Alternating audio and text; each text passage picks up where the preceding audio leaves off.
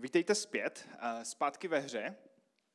A máme před sebou eh, téma sérii, která bude trvat asi, eh, nebo přesně tři, tři týdny. A my jsme tu, to téma zvolili, protože spousta z nás vstupuje do nového období. A možná je to pro vás nová škola, možná i škola v novém městě, nové prostředí, noví přátelé, možná nové bydlení. Pro někoho z vás to je nová práce, a pro někoho to je, že, že po té periodě rok a půl eh, covidu se zase věci otvírají a eh, možná se těšíte, že se nějaké nové věci rozjedou ve vašem životě, že konečně budete moct více svobodně fungovat, scházet se s lidmi, cestovat, přestože nevíme, jak dlouho to zase vydrží. Minimálně do voleb, jo. A všichni doufáme, že, že to následující období bude více nějak svobodné, otevřené, radostné, že, že jsme byli schopni nějak možná i vnitřně reflektovat, eh, co, co prožíváme, kým jsme, eh, co, eh, co nám třeba během covidu, během lockdownu, co nám chybělo a co nám naopak nechybělo v našich životech. A možná jste měli příležitost váš život podle toho nějak přehodnotit. A je to možná jako když sedíte v nějakém sportu, když sedíte na střídačce a přemýšlíte, eh, co jste mohli udělat lépe, co jste měli udělat jinak, a pak najednou máte tu možnost vyběhnout a, a vystartovat a vyrazit a uh, zase hrát tu hru. A přestože se v tom uplynulém roce a půl život nezastavil a každý z nás prožil spoustu věcí, spoustu i, možná radostných, i smutných věcí, tak je pravda, že spousta věcí se zbrzdila, zmrazila, možná, uh, možná nás samotné zaskočilo, co jsme zjistili o sobě. Je možné, že, že spousta z nás zjistila, že nám vlastně tolik nechybí církev a lidé z církve, že vlastně když je vidíme jednou za x týdnů, tak nám to dost stačí a ani nás to netrápí. A možná přemýšlíte, přemýšlíte nad tím, jestli to je špatně nebo ne a co s tím dělat. Možná jste zjistili, že někteří přátelé, kteří, se kterými jste se předtím viděli pořád, tak najednou je nevidíte a vlastně vám to ani nevadí. A možná jste naopak našli třeba nějaké nové přátele nebo nový, uh, nov, nový směr v životě, čemu se věnovat, uh, do, do čeho investovat svoji energii. Možná jste dokonce zjistili, zjistili, že vám ani tolik nechyběl Bůh. Že jste měli plnou hlavu starostí s životem a s rodinou a e, se zdravím a ze vším možným, že vlastně na Boha ani nezbylo tolik času. A je pravda, že každá krize nebo každé takové období nejistoty v nás vlastně probudí i to nejlepší, i to nejhorší, co v nás je. Když, chcete, když nevíte, z jakého je kdo těsta, tak ho musíte zmáčknout.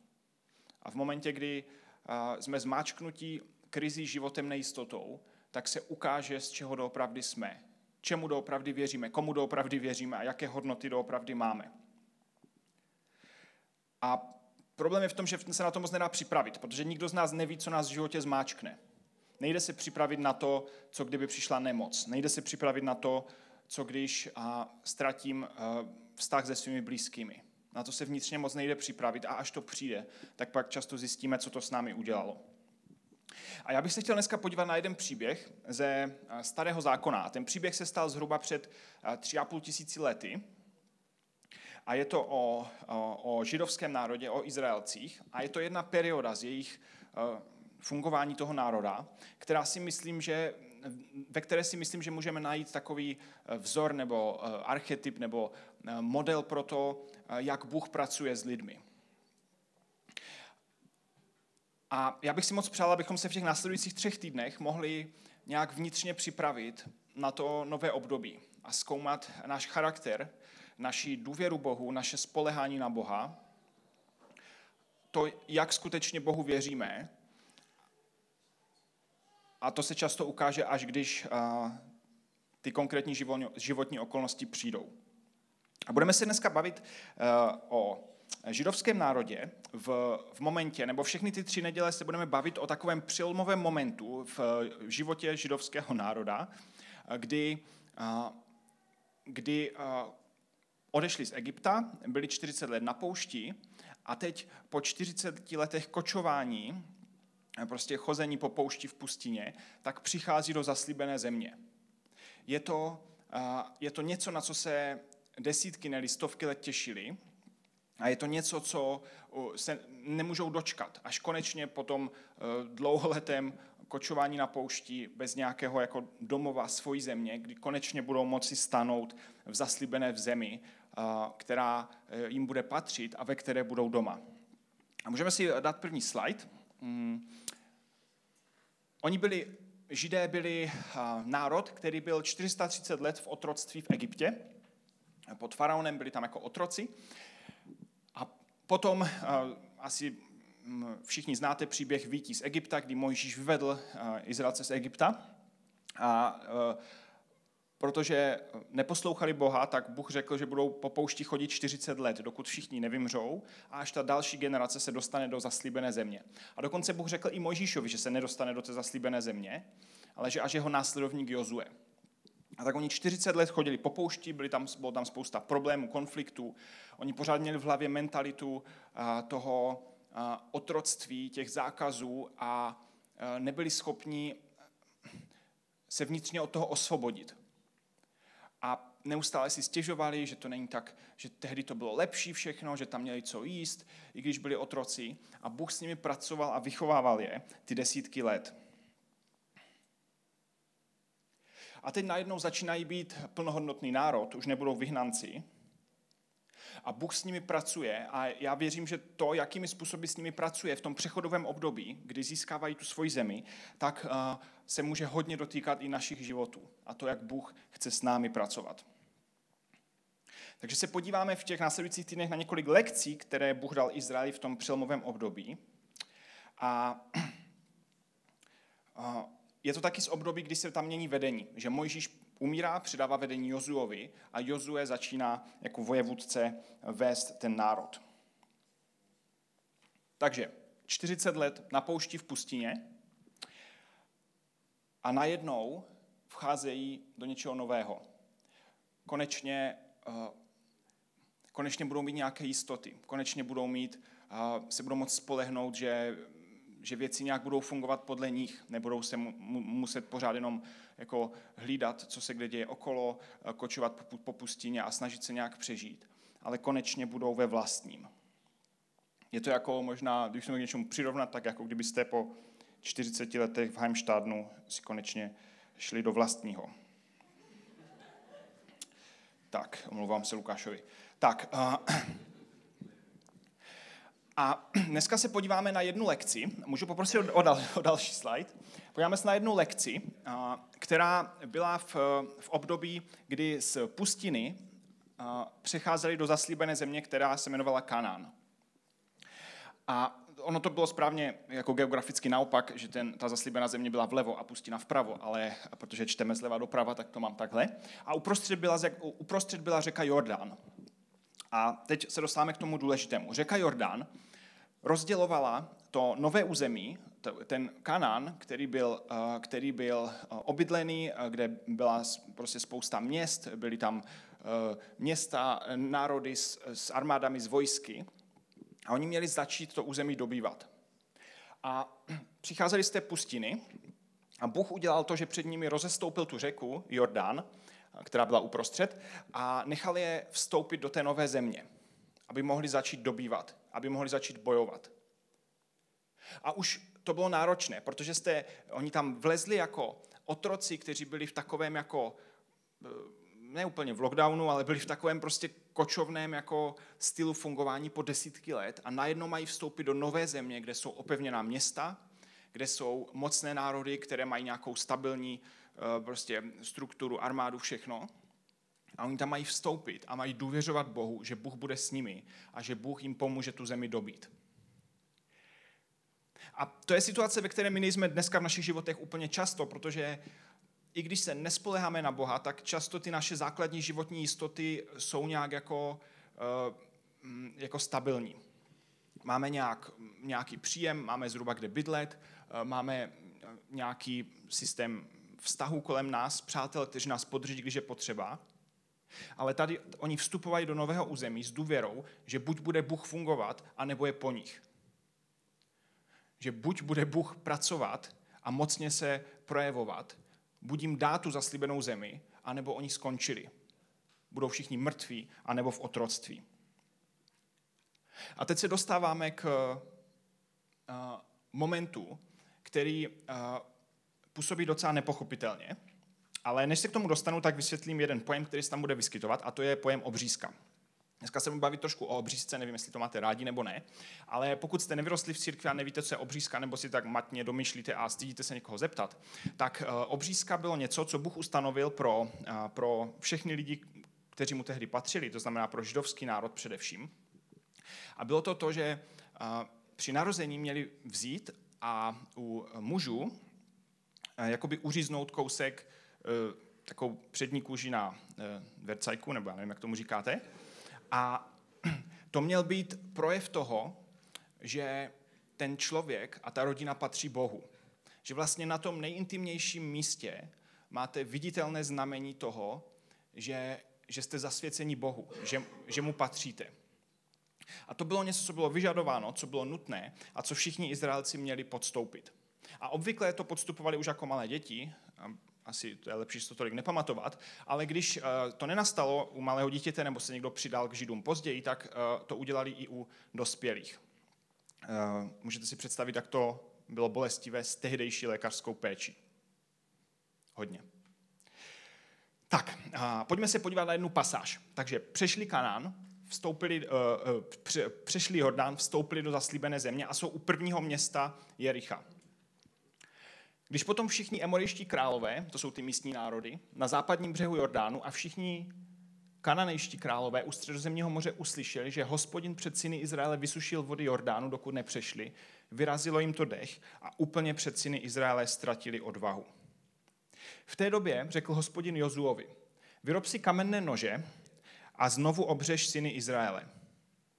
Jozue si tehdy, tedy vyrobil kamenné nože a obřezal syny Izraele u Gibeat Aralot, totiž pahorku předkožek. Pěkný název pro horu. Kdyby se v Beskydech objevila nějaká nová, můžeme ji tak pojmenovat. Tak a důvod, proč je Jozue obřezal, je tento. Všechen lid mužského pohlaví, který vyšel z Egypta, všichni ti bojovníci po výtí z Egypta pomřeli cestou na poušti. Hospodin jim odpřisáhl, že jim nedá spatřit tu zem, o níž hospodin přísahal jejich otcům, že nám ji dá, totiž zem oplývající mlékem a medem, ten Kanán. Místo nich postavil jejich syny a ty Jozue obřezal, poněvadž byli neobřezaní. Cestou je totiž nikdo neobřezával. Když pak byli všichni v celém národě obřezáni, zůstali na místě v táboře, dokud se nezotavili. Na první pohled to zní jako nějaké náhodné náboženské rituální gesto. Ale v praxi to bylo to nejhloupější vojenské rozhodnutí, jaké jste mohli udělat. Řeknu vám jiný příběh pro ilustraci, který se stal o 500 let předtím. A když praotec Jakob u Židů, měl, on měl svých 12 synů, to je těch 12 kmenů Izraele, tak se stalo, že jednu z jeho dcer někdo znásilnil. Nějaký chlap z nějakého vedlejšího města znásilnil jeho dceru a ti jeho synové se rozhodli, že ji, že ji pomstí. A tak se jim podařilo společně přesvědčit obyvatele toho města, že to bude všechno za dobře, že si tu eh, jejich sestru můžou vzít za manželku a že bude všechno v pohodě, akorát se musí nechat všichni obřezat. A z nějakého nepochopitelného důvodu všichni ti muži v tom městě s tím souhlasili a nechali se všichni obřezat.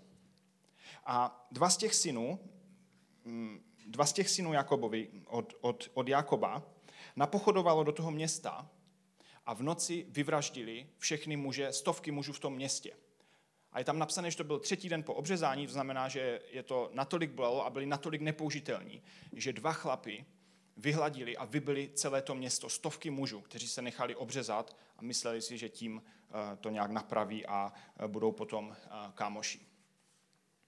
A to, co jsme si četli před chvilkou, byla situace, kdy Izraelci překročili Jordán, byli nějakých několik kilometrů od Jericha, od prvního opevněného města svých nepřátel a místo, aby zautočili, místo, aby něco dělali, místo, aby se připravovali na boj, tak se nechali všichni obřezat a tím se stali bezbrannými na dalších x dní. A kdyby kdokoliv přišel z těch nepřátel a přepadl je například v noci, tak by je všechny pobili a neměli by šanci. Bůh jim řekl, ať přejdou Jordán do nové země ať si přiblíží k tomu městu, které mají dobít, a ať se učiní naprosto bezbrannými. A tím jim Bůh dokáže, že se o ně stará a že je s nimi. To vyžadovalo naprosté spolehnutí se na Boha. Kdyby se jenom pár chlapů v tom, v tom eh, věrichu nebo odkaďkoliv rozhodlo, že je přijde vyvraždit, tak by se jim to v celku jednoduše povedlo.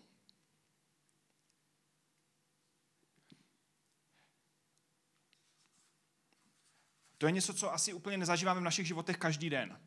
Naprostou závislost na Bohu svým vlastním životem. Ale Bůh tady to po nich chtěl, aby jim ukázal, že až budou vítězit, tak nebudou vítězit vlastní zásluhou. A že až se jim bude dařit, tak se jim nebude dařit jejich vlastní zásluhou. Oni věděli, že buď nás Bůh ochrání, anebo nic nebude. Možná jste podobnou situaci zažili v životě, kdy jste se vzdali něčeho. Vzdali jste se možná nějaké minulosti, nějaké skupiny lidí a doufali jste, že přijde lepší budoucnost, ale nevěděli jste, jestli, jestli to nastane a tak jste se báli pustit toho, toho starého. Je to možná podobné, jako když dáte výpověď ve staré práci a ještě nemáte novou práci. Ještě vás nepřijali v té nové. A najednou jste v takovém vaku, kdy jste zranitelní, kdy nevíte, jestli to vyjde, kdy nevíte, co s vámi bude, máte nejistou budoucnost. Akorát tehdy jim šlo o holý život. A jediné, co museli udělat, je důvěřovat Bohu, že se o ně postará a že budou mít dostatek času se zahojit eh, a nikdo je mezi tím nenapadne. A možná jste prožili nějaké momenty, mo, nějaké momenty ve vašem životě v minulosti, kdy jste se museli naprosto spolehat na Boha, záviset na Bohu. Možná jsme se, často se dostaneme do takových situací vlastní vinou, že jsme nezodpovědní a pak říkáme, já teď se spolehám na Boha, že jsem všechny peníze utratil za týden a teď eh, tři týdny se musím spolehat na Boha. E, to je něco trošku jiného. Ale možná jste zažili v životě situace, kdy jste museli záviset na Bohu. Problém je ale v tom, že se závislostí na Bohu je to jako s hranolkama. Když to není čerstvé, tak to je docela o ničem. Pokud v našem životě vzpomínáme na to, jak jsme byli závislí na Bohu před, naposled před 20 lety, tak to je jako když jíte včerejší hranolky. To už jako není úplně vončo. Že závislost na Bohu je něco, co Bůh po nás chce pravidelně, každý rok, každý měsíc, každý den. A já si pamatuju eh, období, kdy jsem studoval na vysoké škole, bylo mi eh, něco mezi 19 a 21. A já jsem v té době hodně přemýšlel o tom tématu. Důvěra Bohu, závislost na Bohu. A já jsem v té době věděl, naprosto vědomě jsem věděl, byl jsem zapojený v církvi, sloužil jsem v církvi, eh, dělal jsem různé věci, ale věděl jsem, že mám oblasti ve svém životě, které Bohu nechci dát, protože nevěřím, že by věděl, co je pro mě nejlepší. Protože jsem si myslel, že vím, jak to udělat lépe, jak, že vím, z čeho budu šťastný, že vím, co je pro mě nejlepší. A vědomě, když jsem nad tím přemýšlel, když jsem se za to modlil, tak jsem si říkal, bože, já se v těchto oblastech života na tebe nemůžu spolehnout, protože ty bys to mohl pokazit. Ty bys mě mohl nechat v tom vaku uprostřed ničeho a mohl bys mě nechat uh, že v tom, že budu nešťastný, že, uh, že můj život nepůjde nikam. A mě to trvalo několik let několik silných donucovacích gest od Boha, aby mi ukázal, že skutečně se na něj můžu spolehat a že se skutečně postará. A od té doby se stará až doteď. A další takové období, které pro mě bylo velmi těžké, bylo, když a, vlastně přesně před rokem bylo uh, moje ustanovení za pastora, nebo za, týden to bude rok. A to bylo něco, nad čím jsem dlouho přemýšlel, modlil jsem se za to, a byl jsem moc vděčný za to, že ten proces nějak se dovedl do konce. A potom týden potom přišel lockdown, všechno se uzavřelo a najednou se všechno muselo dělat uh, na dálku, um, online. A já vlastně od té doby, co jsem byl, byl ustanoven, tak jsem, um, jsme se neviděli dohromady. A i spoustu setkání bylo obtížné uh, realizovat, spousta věcí jako nebyla možné vůbec dělat tak, jak se v církvi normálně dělají. A to, nad čím jsem celý život přemýšlel, na co jsem se připravoval, tak najednou nic z toho nefungovalo a nic z toho nešlo. A já jsem se celý ten rok, nebo většinu toho roku, cítil extrémně nekompetentní. Když se mě někdo ptal, jak se to daří, jak jde ten první rok, co, co v ESK, tak jsem říkal, mám pocit, že nic nevím a že nic neumím a že nejsem vůbec na tom správném místě a kdybych dělal jakoukoliv jinou práci, tak bych pravděpodobně uh, více lidem pomáhal a méně uh, jako ubližoval. Protože když vidíte všechny ty chyby, které děláte každý týden, s tím, že druzí je většinou vidí ještě dvojnásob, tak máte pocit, že přece jako myslel to takhle Bůh, když mě nějak tímhle směrem vedl, věděl, co dělá, nebo to všechno je jenom souhra náhod a zhoda náhod. A kdyby žádný Bůh nebyl, tak by všechno bylo stejné a jsme jenom nějaký zájmový kroužek, který se schází, tak jako se scházejí dobrovolní hasiči nebo klub seniorů, tak se tady scházíme a něco děláme a nějak o tom povídáme, ale je to vlastně všechno. A byly chvíle, kdy jsem měl chuť se na to vykašlat a říct, bože, asi si to poplet, asi prostě se to nějak celé nepovedlo, tak uděláme to tak, že jako bude všechno v pohodě, já se najdu jinou práci a uh, bude to nějak fungovat dál. Ale byly i gesta, které mi připomínaly, nebo byly i znamení, které mi připomínaly, že se mám na Boha spolehnout. A že přes všechny chyby, co dělám, přes všechno, co nevím, co bude, přes všechno, co mi nejde, přes všechnu nejistotu, tak to všechno někam směřuje. A že má cenu zase znovu vstát a jít dál a bojovat a zkusit něco dalšího a zkusit něco nového i přes všechny chyby a přes všechny omily. A tak já bych chtěl, aby to bylo pro nás zamyšlení dnes na dnešek. Když, když jste byli naposledy nuceni se, se plně spolehat na Boha. Když, jsme byli naposled nuceni v našem životě, ve vašem osobním životě, se plně spolehat na Boha. A teď nechci vyvolávat nějaký takový falešný pocit viny, jako že bychom měli všechno prodat a jakoby někam se odstěhovat každý, ale v našem životě přicházejí výzvy, když se musíme na Boha spoléhat. A já, já si myslím, že když tady promítá tahle otázka, tak řadě z vás se vybaví například nemoc. A mně připadne v tom smutné to, že často Bůh musí do našeho života dopustit nějakou nemoc, abychom si vlastně uvědomili, že se na něj musíme spoléhat. Protože většinu jiných věcí si jsme schopni vyřešit sami.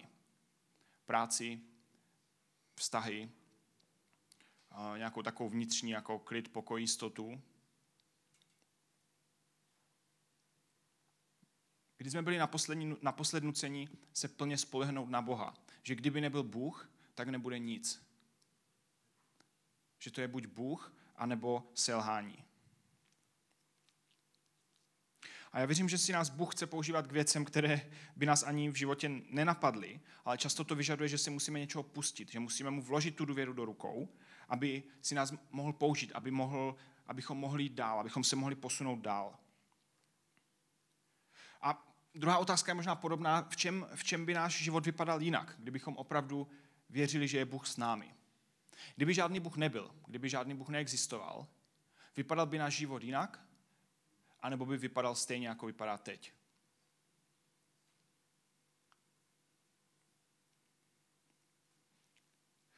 Kdy jsme naposled šli do situace, kde šlo o všechno. Že jsme se pustili všech svých jistot, pojistek, záloh a bylo to, že buď Bůh tady je a pracuje a funguje, anebo nemáme šanci.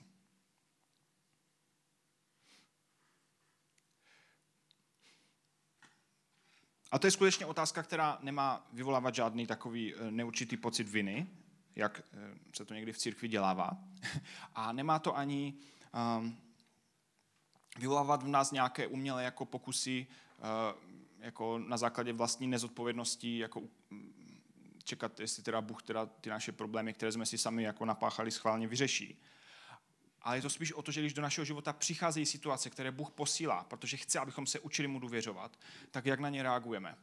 Jestli do toho vstupujeme s důvěrou, a nebo jestli si držíme ty svoje bezpečné vztahy, eh, peníze, finanční jistoty, stabilita, všechno, jak má být, a k tomu občas přidáme tu církev. K tomu občas přidáme eh, něco, že se obětujeme. A pro každého z nás je to jiná oblast života.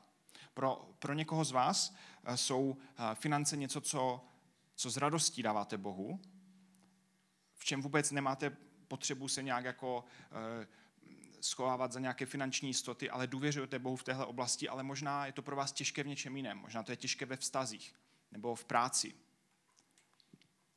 A každý z nás má místa, oblasti, kde Bůh chce, abychom se vzdali toho, co máme, spolehli na něj a tím se prohloubila naše důvěra k němu.